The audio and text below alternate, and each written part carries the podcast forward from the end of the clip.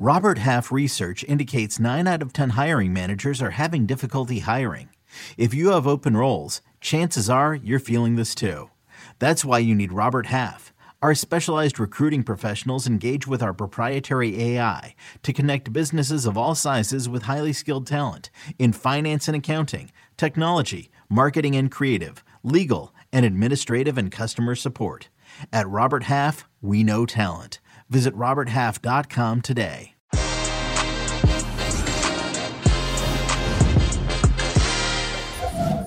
Ridiculous night in the Champions League. You can hear it in the background. This is incredible. We can talk about Lionel Messi, of course, as PSG defeats Manchester City. But Sheriff, I shot the Sheriff. They won against Real Madrid at the Bernabeu. What is happening? Lucho Suarez with a late winner for Atletico Madrid. We got this and so much more. And this crew tonight is packed. We got Jimmy Conrad in the house, Alison Bender making her debut for us, and Jonathan Johnson from Parc des Princes as well. As you can hear, he is in the stadium. And we got Christina Unkle coming later on as well. So much action to discuss. Qué Golazo begins right now everybody. Welcome to Que Golazo, our Champions League recap. If you're watching this on YouTube, thank you so much. If you're listening on audio later on, we appreciate you. Make sure that you leave a five star rating and review.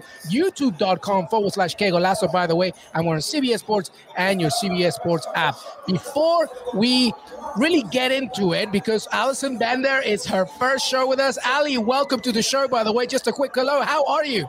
Hey guys, I'm well, thank you. Do you know it's really nice hearing the fans in the uh, in the Parc des Princes. Normally, I'm the one in the stadium, but it's quite nice just chilling out in my house. You know, I'm warm, so we're all good. Absolutely, it's great to be on the other side of that. Jimmy Conrad, how are you, brother? I'm doing great, and I can't wait to hear from JJ. So can we just go to him as soon as possible? Because I'm We are going to, to JJ right now. Jonathan Johnson. I was going to save the best for last, but JJ, incredible. He's a Parc des Princes right now as PSG win 2 0 against Manchester City. Lionel Messi, essentially, proverbially, from a methodology perspective, he arrives in Paris with that tremendous goal. JJ, talk to us. How, what's the feeling, the atmosphere right now as PSG beats uh, Man City 2 0? Uh, incredible. I mean, you guys can probably hear it in the background right now. Plenty of celebrations between the players and fans. You know, it really feels like a takeoff moment for PSG in their season. You know, they came flying out of the traps, got that goal early on in the first half through Idrissa Gueye. City threatened at various points, but then that moment of magic, Messi finally getting off the mark for PSG. But like I said, it just really feels like that ignition moment in PSG's season. So, you know, real party atmosphere right now, especially when you look at the way that the results went as well in the group. You know, Club Brugge winning, proving that it wasn't just a one-off against PSG. They've now taken points from Leipzig, uh, and suddenly things are opening up for PSG in Group A, and they don't seem as bad as they did after that draw in Belgium. So, you know, everyone feeling pretty good about themselves in the French capital right now. Jimmy, I don't know if you wanted to ask a question, but I, always, I, I, I always to... have a lot of questions. Yeah, so I'll, I'll just pop in. I mean, the game would have changed, obviously, JJ, if Bernardo Silva had scored that tap in. And City did have more possession, they had more shots, and in some ways, they had a little bit more control of the game. But Messi finally found his way and got into it. Did you think that the addition of Verratti and Idrissa Gueye, of course, scoring an absolute peach of a goal himself, proved to be the difference in this one? Obviously, like the goal wise, yes, but in terms of like just having the courage and confidence to do it, because we saw in the, the first leg of the Champions League semifinal last time around that when they were up 1-0, they kind of took their foot off the gas and allowed City to get back into it. And I feel like they learned a valuable lesson, at least maybe stay on the front foot and, and try to attack. Yeah, absolutely. I mean, you guys know how I feel about Marco Verratti when he plays for PSG. PSG are a different beast when Verratti's on the pitch to when he's not on the pitch. Obviously, he wasn't fully fit tonight, but he still made a big, big difference. You know, you look at the confidence that he plays with in front of the box, in front of his own defense. Uh, you know, there, there's nobody else in PSG's squad that can do what he does and sew things together as well as he does. Uh, and I think, uh, you know, we need to give a real big shout out to PSG's midfielders, not just for tonight, but the way that they've played so far this season. You Ander Herrera, unexpectedly prolific. Idrissa Gueye, having a season of his life. I mean, when when Gueye signed for PSG, he had a very, very good performance early on against Real Madrid, also in the group stage of the Champions League. And sort of for the best part of the last two years, he's really been paying for that because people have been measuring him against that performance and saying that he constantly falls short of it. But this, since the beginning of this season, nobody has had that same criticism of Idrissa Gueye. Every time he plays in a big match, he always delivers. And once again, uh, you know, made a key difference here, scoring the opening goal. Uh, you know, and being really all action in the way that PSG needed him to be. And I think that, you know, the midfield, the way that Pochettino's got them playing this season, you know, suddenly starting to look dangerous and chipping in with goals in important moments, you know, that really does deserve credit because although PSG are definitely a work in progress in terms of their identity, having Verratti back full time will obviously help with that. Uh, you know, I think that what Pochettino has done with the midfield, at least, uh, you know, definitely warrants credit. And I also want to give a shout out to Gianluigi Donnarumma. Very assured on his Champions League debut, made some very important saves. Uh, you know, and I think although it's harsh on Keylor Navas not to have him between the sticks, uh, you know, I also think that uh, you know Donnarumma didn't do himself, uh, you know, a disservice with his performance. JJ, let me ask you this. Um, just in case uh, nobody knew here, but I, I, it's a little off topic. But apparently, they only sell Budweiser beer at the VIP lounge at Parc des Princes. That's absolutely ridiculous. This is a ridiculous stadium, lots of money. You could have any beer around Europe. And apparently, thanks to our friend Jordan Gardner, who was telling us that he was right next to you, he's telling me there's only Budweiser at the VIP lounge. What is that about? Yeah, I can confirm that those reports are true. Due to a sponsorship agreement, it's Budweiser only. But the the Mumm the Mumm champagne was the, uh, the the main target of our attention. All right. Well, Alison, if you wanted to ask JJ a question before we said goodbye to him, anything regarding PSG, because obviously this was a major statement for the club and Lionel Messi as he scored yeah. that great goal. Oh, what a goal as well. There's been a little bit of pressure on Messi, which seems ridiculous, doesn't it? But everyone's kind of wondering, you know, he didn't seem to be too happy with Pochettino when he was subbed. Obviously, you know, players aren't. But I think there were a lot of eyes and attention on him. I just wonder what the, the atmosphere was like in the stadium when he scored that worldy. I mean, it almost felt like slow motion because he had the ball. It was a great counter attack. He laid it off, didn't he, to Neymar? And it was just the perfect finish. But what was it like there? Oh, it was fantastic. Uh, you know, it, it was one of those moments that kind of went in slow motion. It was classic Messi. I mean, when you're looking at the replay, you're like, how many times have I seen Messi do this in his career? Pulls it off with the same brilliant finish every time. Uh, you know, and, and Parc just erupted. You know, there was a feeling of relief, I think, to get that second goal, to know that they'd done enough to, to, to secure the points, but also to know now that their, you know, their main summer signing, you know, the, the real headline act uh, has arrived in Paris you're right in mentioning the, the, the sort of frustration that Messi had towards Pochettino at the time, but also I think with himself because he knew deep down in that Lyon game that he picked up a knock when he collided with Jerome Boateng.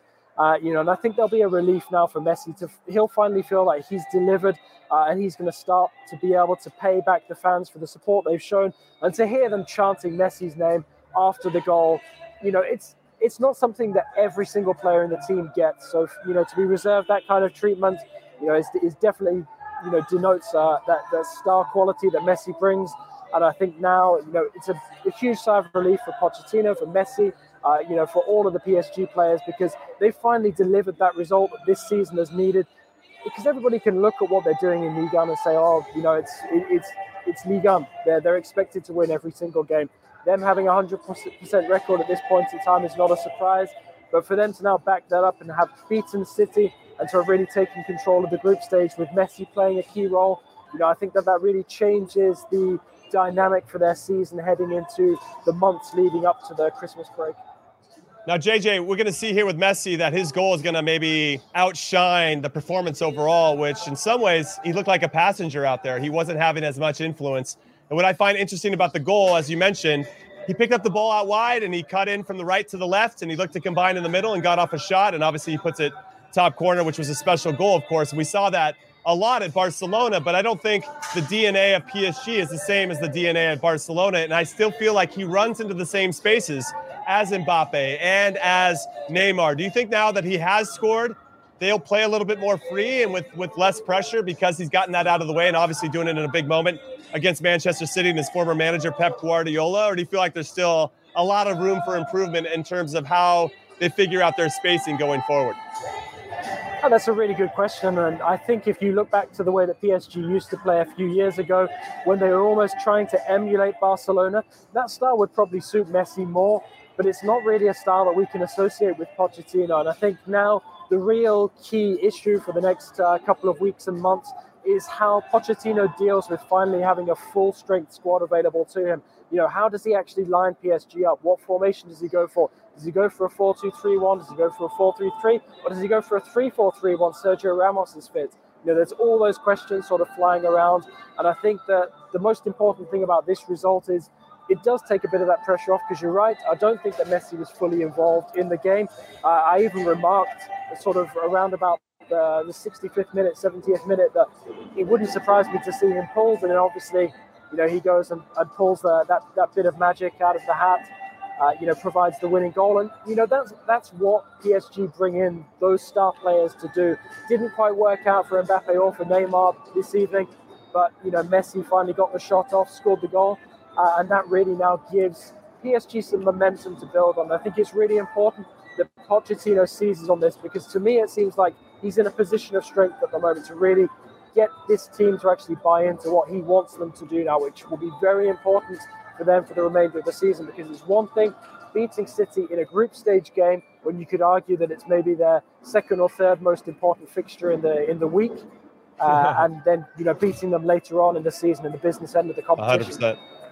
Yeah, well, exactly. That's what happened last time around when they met in the semifinals. And of course, we know what happened there. But this is a tremendous, tremendous result for PSG against Man City. Jonathan Johnson, thank you so much. Please don't drink anymore, bud, man. I'm sure there's something out there as well that you can do, but make sure that you get home safe. We really appreciate you. I'm sure the atmosphere is great, uh, but thank you so much and get home safe, buddy. Thanks a lot, guys. And as much as I'd love to be drinking Budweiser all night, I've got match reports to write.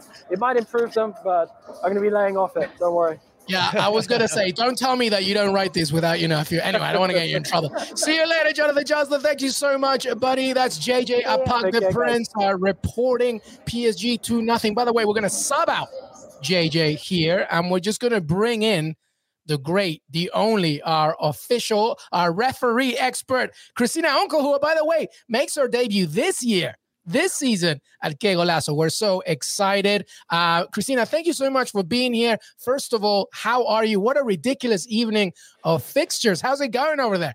Uh, you know, you, we've we've had better days. We've had better days. I think that might be the nicest way to kind of say that. And it's uh, it's it's been a bit surprising today on some of the performances. So hopefully we clean these up and we get them taken care of. But yeah, it, it wasn't a good day for the third team. So the first one that we had for you, obviously, was about that PSG Man City game. Just staying with that game, and obviously there was that challenge from uh, Kevin De Bruyne on Gueye, who I mean, he could have really taken out his leg there. What did you make of it and the decision that ha- that followed? Yeah, uh, ultimately, I'm really surprised on the decision there by Spanish referee Carlos Del Grande. Um, Carlos, Spanish referee, he would be considered the number two referee for Spain. He's been an elite referee. He's been a Champions League referee for several years, very high profile games, as well as Europa League, uh, you know, semis, etc. And he had a great angle and a great position, right? So then the first thing I always look for is what was the referee's position and could they have even seen it from where they're at? He's looking straight down at that. And I'm not sure necessarily why he would have missed this because this is what we would call essentially a textbook red. We have what I call hope. Hope is never good for a referee. It's when two players are lunging for the ball at the exact same time, hoping to get the ball. It always means that something's going to happen. So as a referee, you're already there feeling it, thinking that there's going to be something that's at least going to be yellow, if not red. He unfortunately gave a yellow here in this situation, but that's why we should have VAR, right? These are one of those decisions where, you know, I know that his teammate, Juan Munuera, is also another Spanish referee. They work together quite a lot in La Liga. And it was something that really surprised me. I'm sitting here waiting for him to be checking his ear, VAR recommendation, overturn. We got a direct red card on this, and nothing with that. And the check complete. This is definitely something both of them are going to want back. Uh, it's a clear missed red. It's what we call a very big red. I mean, he's lunging into the ball. Anyone who makes an argument that he tipped the ball first is just essentially a Man City fan because that's not the case here. So yeah, I, have got to agree with you, and it, I think it's the it's the consistency thing, isn't it? Because when you've got two games going on and you see Kessie get sent off for basically tapping a boot pretty much i mean it was it was nothing for me you can you know it's just so easy to compare those but a lot of people all over social media have been talking about aaron wan-bissaka as well the fact it was same referee uh, different decisions. So it's like I don't know. It's just we just want consistency, don't we? And and it, when you've got games going on, like I say, at the same time, then you can compare, and it just makes it frustrating. Yeah, and I think that's I think that's perfectly fair. I mean, the number one thing I always tell people is they want consistency, whether it's consistently bad or consistently good, as long as they're consistent. But here for Champions League, we're demanding the best of the best, right? And the lead on that. And so that's a great comparison to the Kessie one because that one also, you know, is something that we would want not to be red. We don't want it to be that second yellow card, right? Did he get a little bit at the top of the boot, right? And we always talk about studs on top of the boot, et cetera. Yes, but when it's going to be that second yellow card, and once again, this is another elite referee um, for UEFA. This is Turkish referee Cüneyt Çakır, um, has done Champions League finals. And I think that's a kind of a big thing to remember is that it doesn't in the referee world very very vicious but it doesn't matter what your past was. You're only as good as your last game. And that's essentially what's establishing it. So we got two really established referees who've made the wrong decision right? We can't even say that necessarily that second yellow card on Kessie would necessarily be supportable. You know you'd be grasping at straws to necessarily make that a second yellow because just in that game we want a second yellow to be teed up everyone, literally the referees' hands are tied, and everyone knows that it's definitely going to be a second yellow, especially in that 28th, 29th minute. Changes the entire style, the entire play of the game. That's something that's in consideration, right? And that's something obviously that, you know, affected the outcome of the game playing down a man. Now, I'm a little nervous because I'm Christina Unkle's number one fan. So asking her a question is is pretty cool here on the Golazo pod. Now, Christina, with regard to these two referees and these two particular decisions with Kevin De Bruyne, it seemed like the referee took into consideration. I could give him a red, but that might take away from the pageantry of this game between two very decorated clubs with two, you know, littered with with top players from around the world. And I want to know if that comes into the equation very similarly to the Kessié play where the referee clearly looked like he knew he already had a yellow and was ready to give him that second yellow and red right away. He knew. Sometimes referees you think maybe forget who they gave yellows to and and then that they maybe make a mistake there but it seemed like he was so adamant to already give him that second yellow, throw him out of the game. So I want, I guess I wanted to know from from a layperson's perspective, do these thoughts go through the minds of the referees that hey, if I make this decision this early in the game, it could really influence how this plays out, and we all kind of want to see this finish eleven v eleven. Yeah, and it, consciously, right, we're just supposed to be officiating and refereeing that moment, that time, and that snapshot subconsciously, and even sometimes maybe for some people from the forefront of their mind, we're saying, how do we keep all 11 players on the field? It is. It's a huge pageantry game. This is a really, really big assignment uh, for Carlos de Grande. That's it's not a small assignment. It's a big assignment. You know, we've had a change of referees in Champions League from some major retirements, right? Him trying to once again establish himself as one of the top referees and you know make his case uh, throughout this season. Uh, so that could have gone through the back of his mind. Um, there was a bit of hesitation, which was a little bit surprising for me, but I think that goes into knowing the type of re- knowing the referee and knowing their history on that, and for him basically being able to have to focus on protecting himself from having that second thought of maybe potentially, you know, would do I want to keep all 22 on the field? Um, like I said, I think this is just a lost opportunity because the VAR here, and that's you know maybe what he was hoping. Hey, if I give a yellow because I'm not 100 percent right, we're not giving reds unless we're 100 percent. Like you said, Cüneyt Çakır, he was 100 percent, incredibly confident. I got a second, I got a second yellow, I got a red card. Got to give him credit there for him essentially saying, you know, I have a confidence level here. Eh, maybe not the best one, but he was confident. You know, I think maybe he was hoping that, you know, VAR might have saved him if he got it wrong. Unfortunately, you know, the man in the booth kind of let him down on that one too. Hmm. Well, there's Miguel Dominguez commenting. Uh, thank you so much for watching. By the way, 100% agree. Getting the ball first does not excuse a tackle that can make a leg break like dry spaghetti. Why'd you put that in my head, Miguel? I didn't think about that. But anyway, that was Christina Unkle, our referee expert. Christina, thank you so much. Let's hope that Wednesday is a little bit better, and uh, at least you come feeling a little bit better uh, from from all the referees in the Champions League. Thanks, all. Thanks, Christina. That was Christina Unkle. Make sure that you follow her as well on CBS Sports HQ. All right. And now let's talk business. Let's talk about the games. Before we move on, by the way, because it's Alison's debut uh, here, and before we take uh, a, little talk here about AC Milan and Atletico Madrid, I did want to ask Alison, Alison, did you have somebody? I mean, you know, you you obviously report on Chelsea heavily. You were yeah. there this past weekend, so you saw Man City play uh, and win and didn't yeah. even allow Chelsea a shot on target. Were you surprised by how PSG played today? Did they maybe take a look at that tape from the Chelsea game uh, and exploit a few things? Because, you know, Man City were very good defensively against Chelsea. I guess uh, it didn't seem that as much today. Yeah, I'm glad you asked about that actually, because it's an interesting one. I, I actually be really curious to hear what Pep Guardiola had to say after that game, because um, you know Manchester City certainly had their chances this evening. Man City were excellent against Chelsea. They had a game plan. Every single player executed it perfectly. There were performances all over. I mean, you saw Phil Foden on Jorginho keeping him quiet. Cancelo was excellent.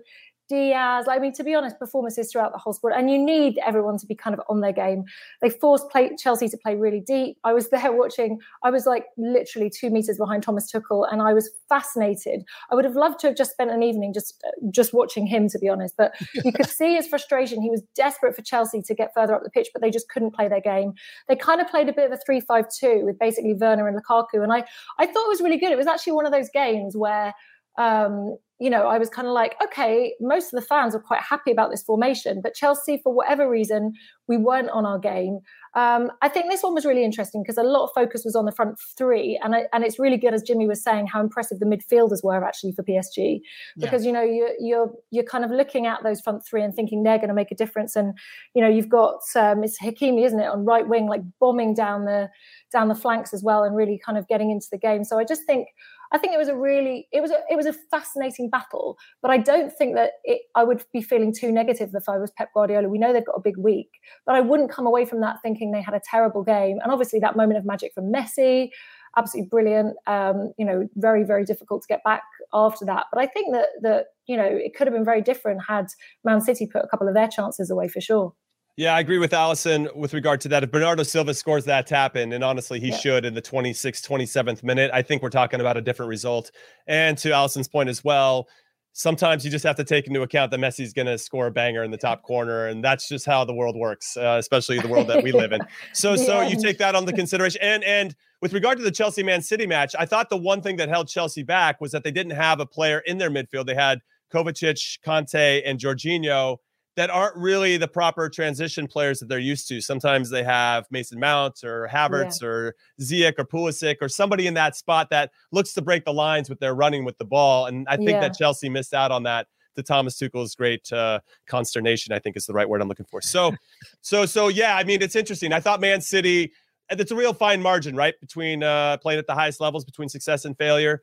And, totally. Uh, PSG I'm glad you brought enough, that up right? about Mason Mount actually, because a lot of people are like, "Oh, Mason Mount, you know, he's a bit off his game at the moment. I don't think it's such a bad loss." But I think that was, you know, they looked so isolated, didn't they, the front mm-hmm, 2 mm-hmm, and I think mm-hmm. when you've got a player like Mason Mount that has that kind of link-up play, mm-hmm. um, but it'd be very interesting. I'm sure we'll get onto it later. But the fact that N'Golo Kante, we're finding out that he's got coronavirus now, so maybe a situation for Ruben Loftus-Cheek. I don't know if you agree, guys, but I thought that when Ruben Loftus-Cheek came on, it definitely gave Chelsea something a little bit different. Mm-hmm. 100%. Took mm-hmm. a lot about it, and, and I said, you know, what are your plans for him? And it, I always find it interesting trying to read between the lines and hear what the manager's trying to say. And he basically said he decides was his answer. He decides what his plans are for this season. So it's kind of like it was almost telling me like you haven't impressed me enough just yet, but this could be an opportunity against Juventus for him to to impress.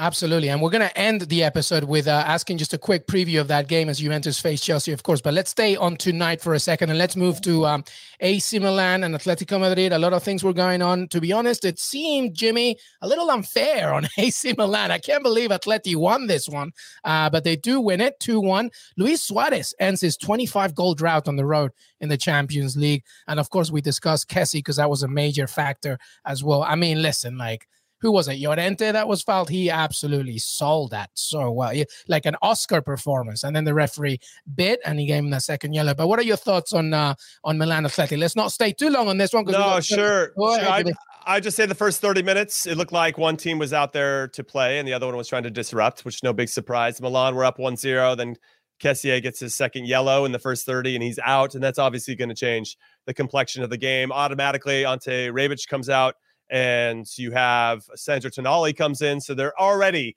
60 minutes left making subs that are going to be more defensive, and now they're just holding on. I thought a draw was a fair result. Fair play to Antoine Griezmann for coming in and being a super sub and scoring a goal. He needed that. The club needed it. And I thought the the penalty was a bit harsh. We didn't end up asking Christina about that, but the referee could have called it otherwise. And and same with that second yellow. He didn't have to make the call, but he did. And sometimes they follow the rule book a little bit too literally, in my humble opinion. But great result for Atleti, obviously drawing the first match day at home to Porto. They needed those points. It's almost like they flip flopped what they needed to do, which was beat Porto at home and then you know get a draw away from home in Milan. But uh, four points after two games in the group of death is pretty impressive for them. And Milan's got to be kicking themselves because now they've they've got to feel like they've given away a few points because they did have a two-one lead at Anfield at halftime of that game and ended up losing three-two. So they've dropped a lot of points here, and we'll see how they fight their way out of it. We will indeed. Ali, very quick. Were you surprised that Giroud left for, to, for Milan from Chelsea? They got two Chelsea there. Fikayo Tomori there as well. Uh, were you surprised yeah. that Giroud went to Milan? I mean, I was to be honest, but then, you know, it all kind of ended well. We we got Lukaku. It was we always needed that clinical striker that was going to score 20, 30 goals a season. Giroud was, I think, I think Chelsea played it very clever with Giroud, to be honest, extending his contract. You know, when COVID hit, having another year with him, and I always think that he was that that kind of reliable striker that we knew we could kind of bring in when we needed him. And obviously, with Werner struggling as much as he was uh, and to be honest, I think Werner's still struggling. I mean, Tuchel has given him so many opportunities. I kind of thought that having Lukaku there might take a little bit of pressure on off him. He's still, you know, constantly living offside. It's a real problem for him. He doesn't look like he's confident, to be honest. Yeah. I hope that things get better for him. Um, but thank goodness we have Lukaku. To be honest, he was the missing piece of the jigsaw for Chelsea. I think. Yeah, no, absolutely. And uh, Wazzle, is it Wazzle Wazel Wazelford is the last minute penalty decision was just wow. Yes, I think Jimmy agreed as well. Well, we both uh, said a draw. You know, I wanted the draw. There's always when I you know advise people on what you know how they should bet or how they should look at this game. The draw was all set up, and then the referee decided to make it about him and give a penalty. exactly. I'm not bitter. I'm not bitter. Everybody, I'm not bitter. Make it about me, everybody. Yes, and exactly. that exactly is what happened. All right. Well, listen, we're going to take a, a, quick break. Uh, if you're watching this live, we, that literally just means uh, a millisecond of a break, and then we come right back. If you're listening on audio, it's an actual break. But we're going to take a break. And when we come back, we'll quickly go through the rest of the games, by the way. And then I want to uh, a little bit more insight on this Juventus Chelsea game for Wednesday from Alison. But we'll be right back. Golazo Champions League recap Tuesday. We'll be right back. It's the UEFA Champions League on Paramount Plus. Magical! Europe's top club soccer tournament. Champions versus champions. The best teams facing off in the knockout rounds. Magnificent! And it all takes place while you're filling out financial reports at work, in the middle of your day, in the middle of your week. So use that second screen. Call in sick. Do whatever you got to do to tune in Tuesdays and Wednesdays. Nobody watches the UEFA Champions League like us. Stream every match live exclusively on Paramount Plus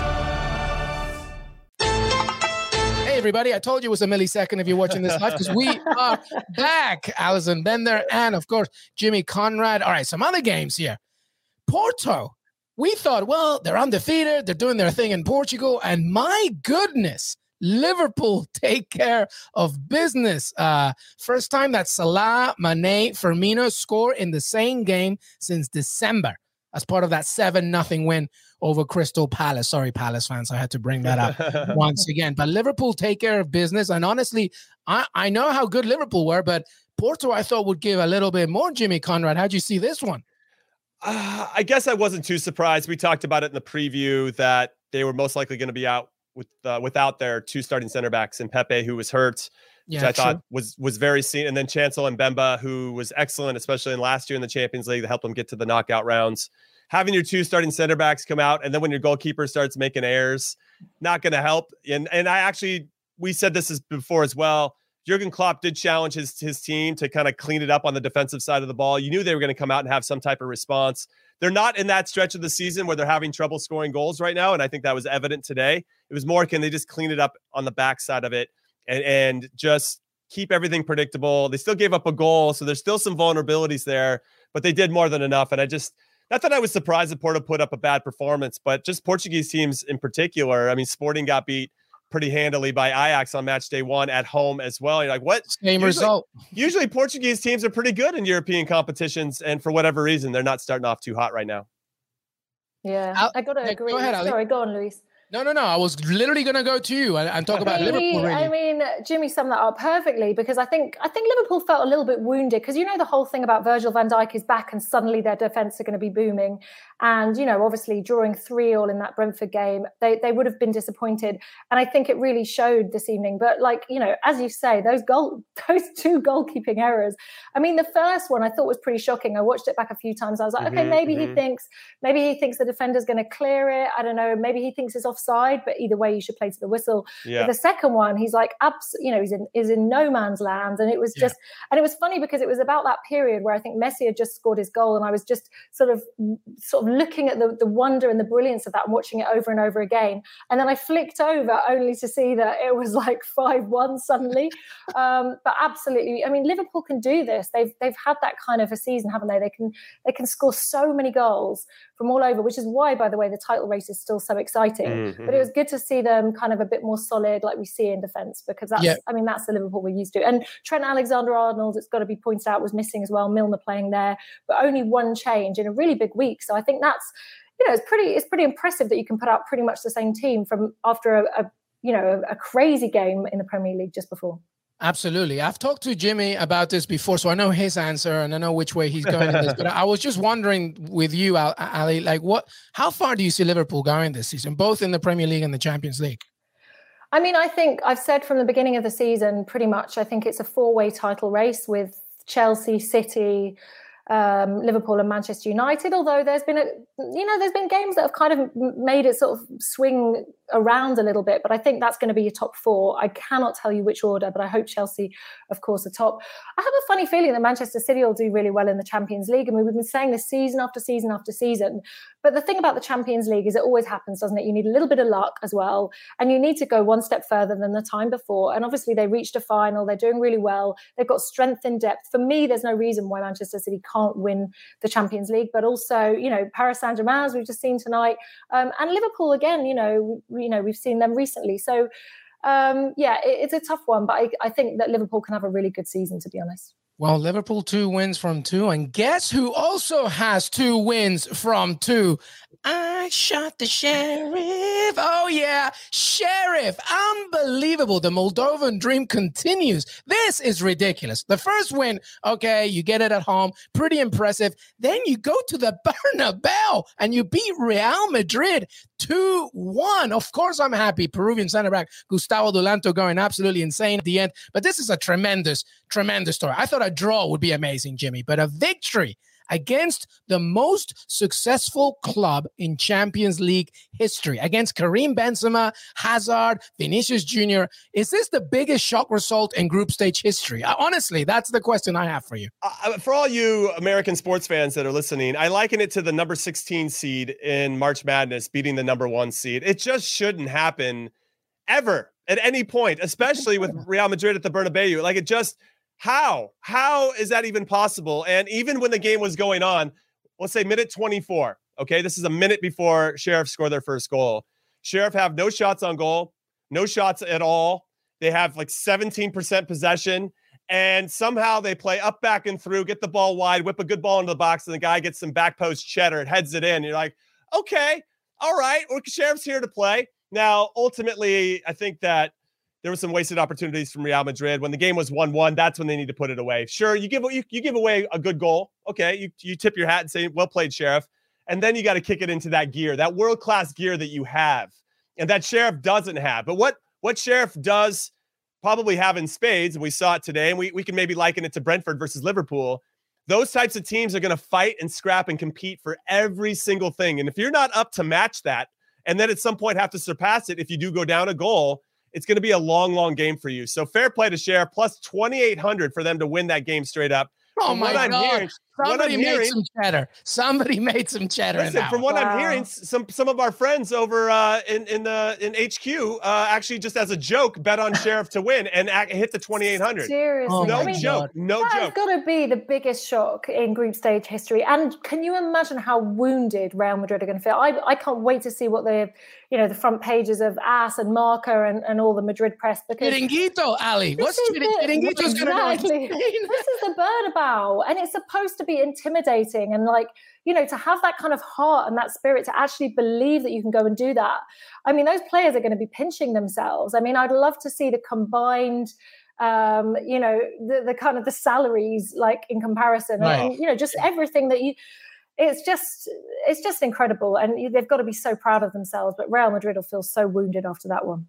Unbelievable. Uh, they sit above 13 time champs Real Madrid heading into match day two, two wins from two. It's just incredible. I mean, listen, um, there's nothing much more to say about this outside of the fact that it's, to be honest, I, I, I don't know, Jimmy. It's well, no, I was just going to step in and say that Inter Milan, I think, are the biggest losers here because they had an opportunity because they're in the same group yeah. to go to go to Ukraine, go to Shakhtar Donetsk, and get a result. A Shakhtar team that lost a share of 2-0. So you're already thinking, how good is this Shakhtar team really? Now that we see Sheriff beat Madrid, maybe you're thinking otherwise, but for them to get another 0-0 draw feels like a missed opportunity, especially because they lost at home in the dying embers of their game against Madrid in match day one. So I worry about Inter Milan now, but they did this last year.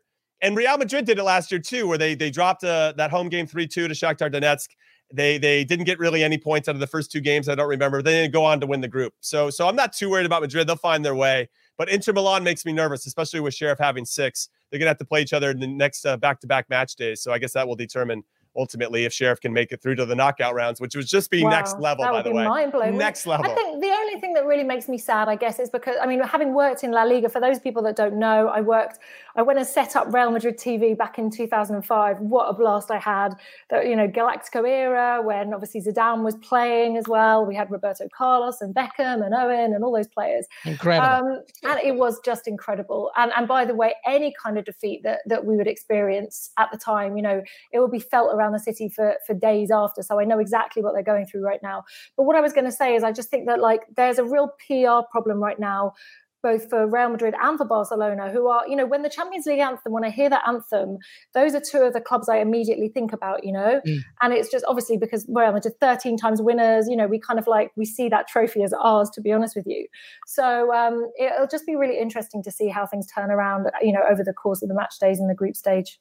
And I tell you what, a Clasico is coming up, so it's going to be interesting to see yeah. what kind of importance that has uh, overall as well. All right, let's keep uh, rolling here because we know that a few. Of, Well, first of all, it's late for Ali Bender over there, and Jimmy Conrad has some obviously some other HQ issues to deal with. So we're just going to keep on rolling here. But uh, Ajax, my God, first of all, you want to improve a player, send them to Ajax, send them to Erik Ten Hag. Sebastian Haller, who really was not doing much for West Ham, comes to Ajax. Incredible. Five goals in the Champions League already. They win again.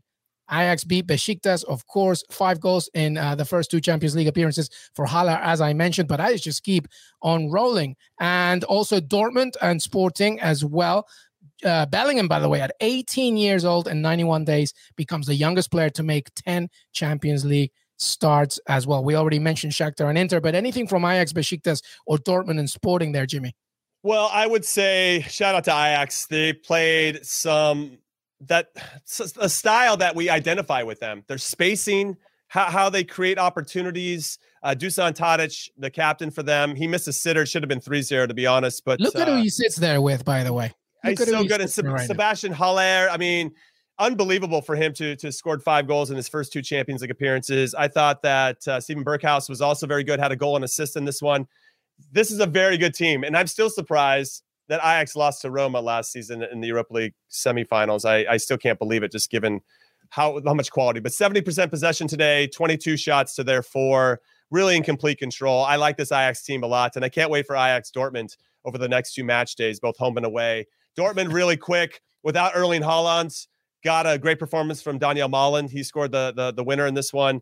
Yeah. That's a good thing, not only for for Malen himself to to get a meaningful goal for for his new club after playing for PSV Eindhoven last season, but just so Dortmund knows they can count on somebody else besides Erling Haaland up top to score goals. And I think if they're going to make a deep run in any competition they're competing in, they're going to need contributions from Erling Haaland and a host of other players, specifically Donyell Malen. Yeah, Ali, anything on Ajax? Do you watch them a lot? I mean, listen, Haller obviously playing at West Ham. Uh, he didn't do that much, but coming over to Ajax, who we know that had that fairy tale journey, right? Until they lost to Tottenham as well in that specific Champions League tournament. But they're a ridiculous team. I was very surprised, by the way, that Erik Ten Hag wasn't more aggressively pursued in the summer? I know that he has a good relationship with Ajax, but one of the managers, uh, one of the best managers in the world, not just Europe, I think, Ali. Yeah, no, one of the top top managers, and as you said, I mean Sebastian Haller. It's actually it's interesting to see West Ham doing so well, by the way, and credit yeah. to David Moyes. Speaking about managers, David Moyes is very much on the up at the moment. And I mm. think, you know, he's had such a roller coaster ride in, in, in how he's perceived in his PR because obviously when he was Everton manager, he was like right up here and then crashing back down when he was Manchester United manager. And he's doing a phenomenal job. I wouldn't be surprised if, uh, you know, if West Ham have a very, very good run. Um, but yeah, Ajax, I think they, they play some really beautiful football and, and you know, as we've seen, you know, having a great time at the moment. Didn't watch that game this evening, so I can't add too much on it. But you yeah, didn't miss much, Ali. It was basically around eighty percent possession for Ajax in the first right. half, and they and they did not slow down. So good. They were so yeah, it, it, was ridiculous. And Borussia Dortmund, uh, as Jimmy said, without Erling Haaland, by without the way. Haaland, yeah. uh, how, how much do you rate Erling Haaland? I mean, it's a stupid question, right, Ali? Well, to be honest, I mean, I was still in mourning for a really long time until Lukaku was finally sealed because I really thought we were going to get Haaland, to be honest with you. And and would you have rather have Haaland over Lukaku, Ali? No, actually, do you know what? It's funny you should say that. Of course, I would have said that in the beginning, and then as soon as Lukaku came, I actually changed my mind on it because I thought when a player comes to the Premier League, they always talk about how physical it is, how different it is to play in. And Haaland, as, as wonderful as he is, and I'm sure he would have hit the ground running, to be honest with you, but there's just that little bit of the unknown, okay? But with Lukaku, there was no unknown there. There was a point to prove. Um, I just think his his incredible physicality as well, the fact that he knows so many people at the club. I just feel that there was it was just the perfect fit at the perfect time. And with Haaland, I mean, I'm sure there might be a situation where he comes to the Premier League and he might even come to Chelsea one day and then we'll see. At the moment, nobody can know. But there was always that little seed of doubt. And so it kind of like was reassuring for me. Um, I think, by the way, Lukaku is going to have a phenomenal season. I said it before he'd even started banging in the goals. But you just see his body language. It's like watching Cristiano Ronaldo. I'm really lucky. I've had I've got so far to watch him live in two games. So I've been at two Manchester United games so far, Ronaldo, and he's just sharp, focused the whole time. And I'm not saying that Lukaku's on the same level as Ronaldo at all, but what I'm saying is that he's got that same kind of hunger. Mm-hmm. No, 100%. desire that you see. So it's really good to watch him. Absolutely. I tell you what, Ronaldo didn't do this past weekend, though. Score against the greatest uh, club in the history of the game, Aston Villa. Villa yeah. Moving on. Villa. I need to find out why you support Villa. Maybe we don't have time oh, on this show. But. That's a long story, but you can read it. It's my pinned tweet. Yeah, you'll okay. find, I'll bore you with it as I bore Jimmy with it. But this is the final. And what about response. Grealish? Sorry, what did you make of Grealish tonight? Oh, my God. Okay? We don't, Ali. we don't have enough time. He's going to get sad on us, and we're going to need alcohol or something to like ease the pain. Yeah, I'm gonna need JJ to send me some Budweiser if you want me to go down that road as well. No, but uh, let's talk about that last game today, by the way, as Leipzig uh, oh, lost to Club Brugge. Unbelievable, Jimmy Conrad. Give me your thoughts on that one. Well, I'm excited for Christopher Nkunku because the guy's absolutely crushing it. Scored yeah. another goal, scored in the first five minutes of the game. And it seemed like, okay, they're building off their big 6 0 win against Hertha Berlin this past weekend. Obviously, Nkunku had a hat trick against Man City in match day one. So he's in fine form, as they like to say. However, they gave up two goals before halftime to go down 2 1. I thought, man, this is going to be a barn burner. One of my tips that I was looking at was over three and a half goals in this one because both of these teams like to score and it ended 2 1. So I didn't hit that, and I'm sad about that. That said, let's leave all that out of it. I'm worried for Jesse Marsch, the American manager at RB Leipzig, even though he has been a, a, a, Red Bull rat for the last six or seven years of his life with New York Red Bulls, and then as an assistant under Nagelsmann at RB Leipzig before going to RB Salzburg for a couple seasons and doing well there, and now back at Leipzig as the head guy results still matter. Loyalty can only last so long until your team doesn't win. And it makes me very nervous for Jesse Marsch. Now, I guess from a U.S. men's national team perspective, for all those people that don't like Berhalter, maybe this is going to open up the job for Jesse Marsch to be available after the 2022 World Cup. And Jesse Marsch can lead us to the glory land in 2026. Ali, I'm going to just stay here and state that we're going to win our first World Cup before England wins their second. Okay, this is what we deal with, Ali. This every single time. Every time. Every time. Uh, my flag in the ground. We got to we got to indoctrinate. Uh, I'd like Ali, a bet on this one. Possible. But uh, anytime, anytime. But but there is something I think RB Leipzig is lacking, and I know they missed out on their two center backs. They both got sold. Konate to Liverpool and Upamecano to Bayern, and Sabitzer mm. went to Bayern as well. And they're missing some players in the spine of their team. Andre Silva hasn't really panned out up top, and that's been hurtful for them because he scored 28 and 32 games last year in the Bundesliga. But there's still something that they're missing, and that makes me nervous for Jesse Marsch because if they can't figure it out, it, it could be curtains for him pretty soon. So, Jimmy, uh, you have to leave soon. Uh, I. I want to ask just your final thoughts uh, before we move on. And then it's just me and Ali. So I ask her about Chelsea and Juve. But give me your final thoughts, perhaps something about tomorrow's games, anything from tonight. What's your final thought before you say goodbye, my friend? Well, it's been an absolute honor to spend time not only with you, LME, but Alison Bender. I've been wanting to work with her. I've been a big fan for many years. So it's a big thrill for me. Now, I'll say that. I'll start there. And second, I am looking forward to tomorrow. Manchester United versus Villarreal, uh, a repeat of the Europa League final is going to be exciting. Juventus, this new, I don't know what kind of version of Juventus. We still undecided on what they're going to look like against Chelsea and how Chelsea responds to this Man City loss this past weekend. will be very interesting on a lot of different fronts. So I'm excited about those two matches in particular. And of course, spending time with the great Ali Bender. Thank you guys so much. I appreciate you.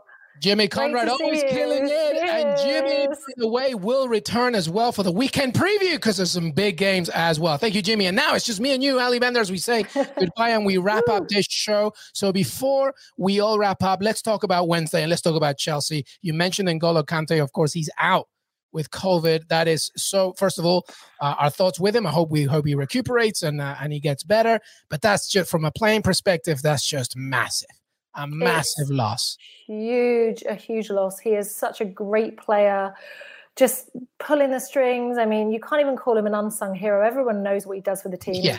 and that's massive. And the thing that worries me more than anything, to be honest, is when a player goes down with COVID, it's usually followed by another player going down with COVID and another player going down with COVID. And, you know, we've already got Reece James has taken a knock. We've got, you know, Pulisic still got his ankle injury.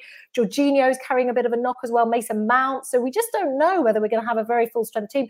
You know, as I said earlier, maybe Luke Ruben Loftus Cheek, it gives him an opportunity in the midfield. So I'd probably go uh, Jorginho, Kovacic, Ruben Loftus-Cheek, but you know, I think it's um, it's a difficult one, and, and it was interesting that Tuchel was asked about it, and he said he doesn't even know which of his players have had vaccines or not.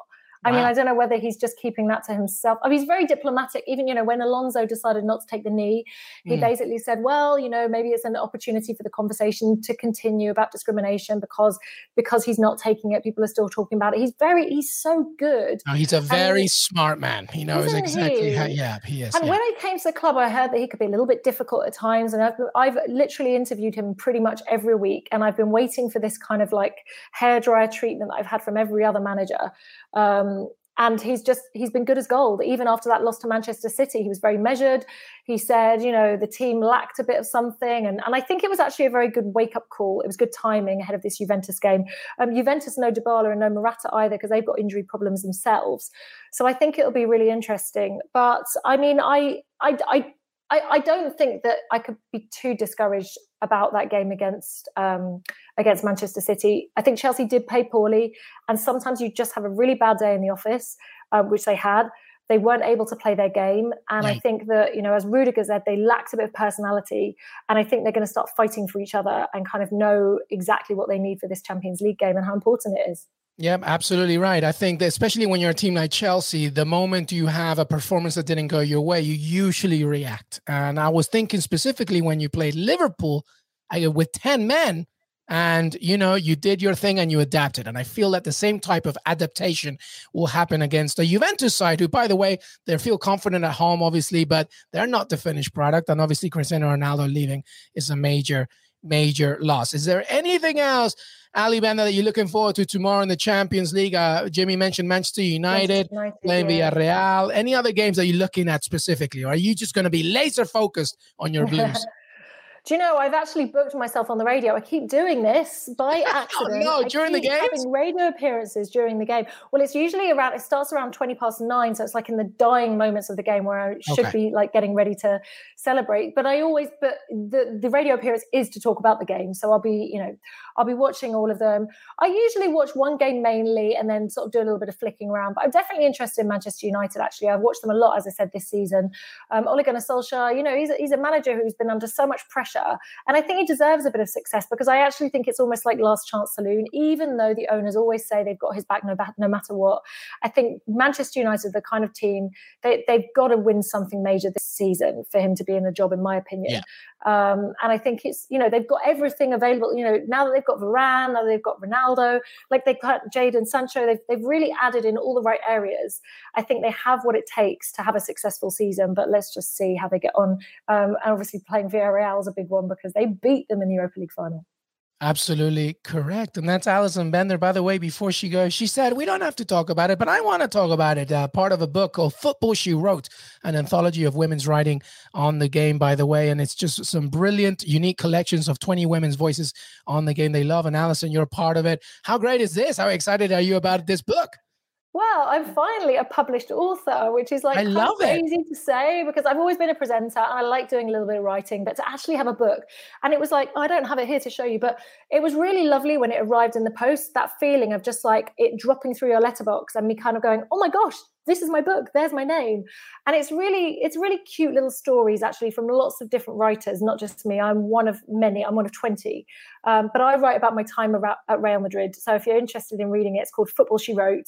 And it's all about how i went to madrid with no spanish and i set up real madrid tv from scratch and it was such a ride. So many great stories and one of my favorite stories is i went to ronaldo's house and roberto carlos mixed me a cocktail and robinho told me how to samba and baptista played incredible. the drums for me and it was like some crazy dream but i promise you it was real it already sounds so good. Ali, thank you so much. The book is called Football She Wrote, an anthology. Uh, I just can't wait to read it. That story itself is incredible.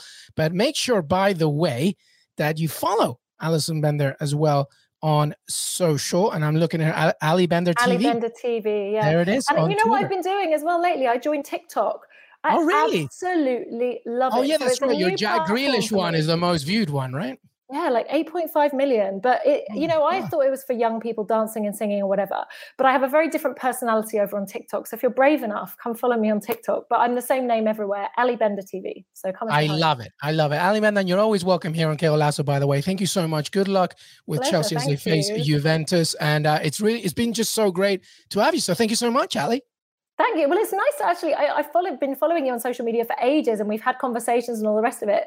But this is the first time we've actually spoken face to face, so it's been such a pleasure. Thank you. I know, isn't digital? I just love it. It's so great. But great. make no mistake about it, everybody. Ali will be back again, I promise. But she's a busy lady, so we just have to make sure that we fill in her calendar. But thank you, everybody, for taking part of Qué Golazo Champions League. Thanks for watching and listening. Follow Qué Golazo Podcast on Twitter, Qué Golazo as well. Qué Golazo Pod. That's on Twitter, Apple Podcast, Spotify, Stitcher, Qué Golazo, youtube.com forward slash Qué Golazo, CBS Sports, and your CBS Sports app. It's always great that you're part of this family. We have some more content, including tomorrow's Champions League recap, as well as some really fun things. Because guess what? FIFA 22 comes out on Friday. So we got some fun things with that, as well as, oh my God, El Super Clásico Boca against River this weekend as well. We'll have some good stuff there and a weekend preview.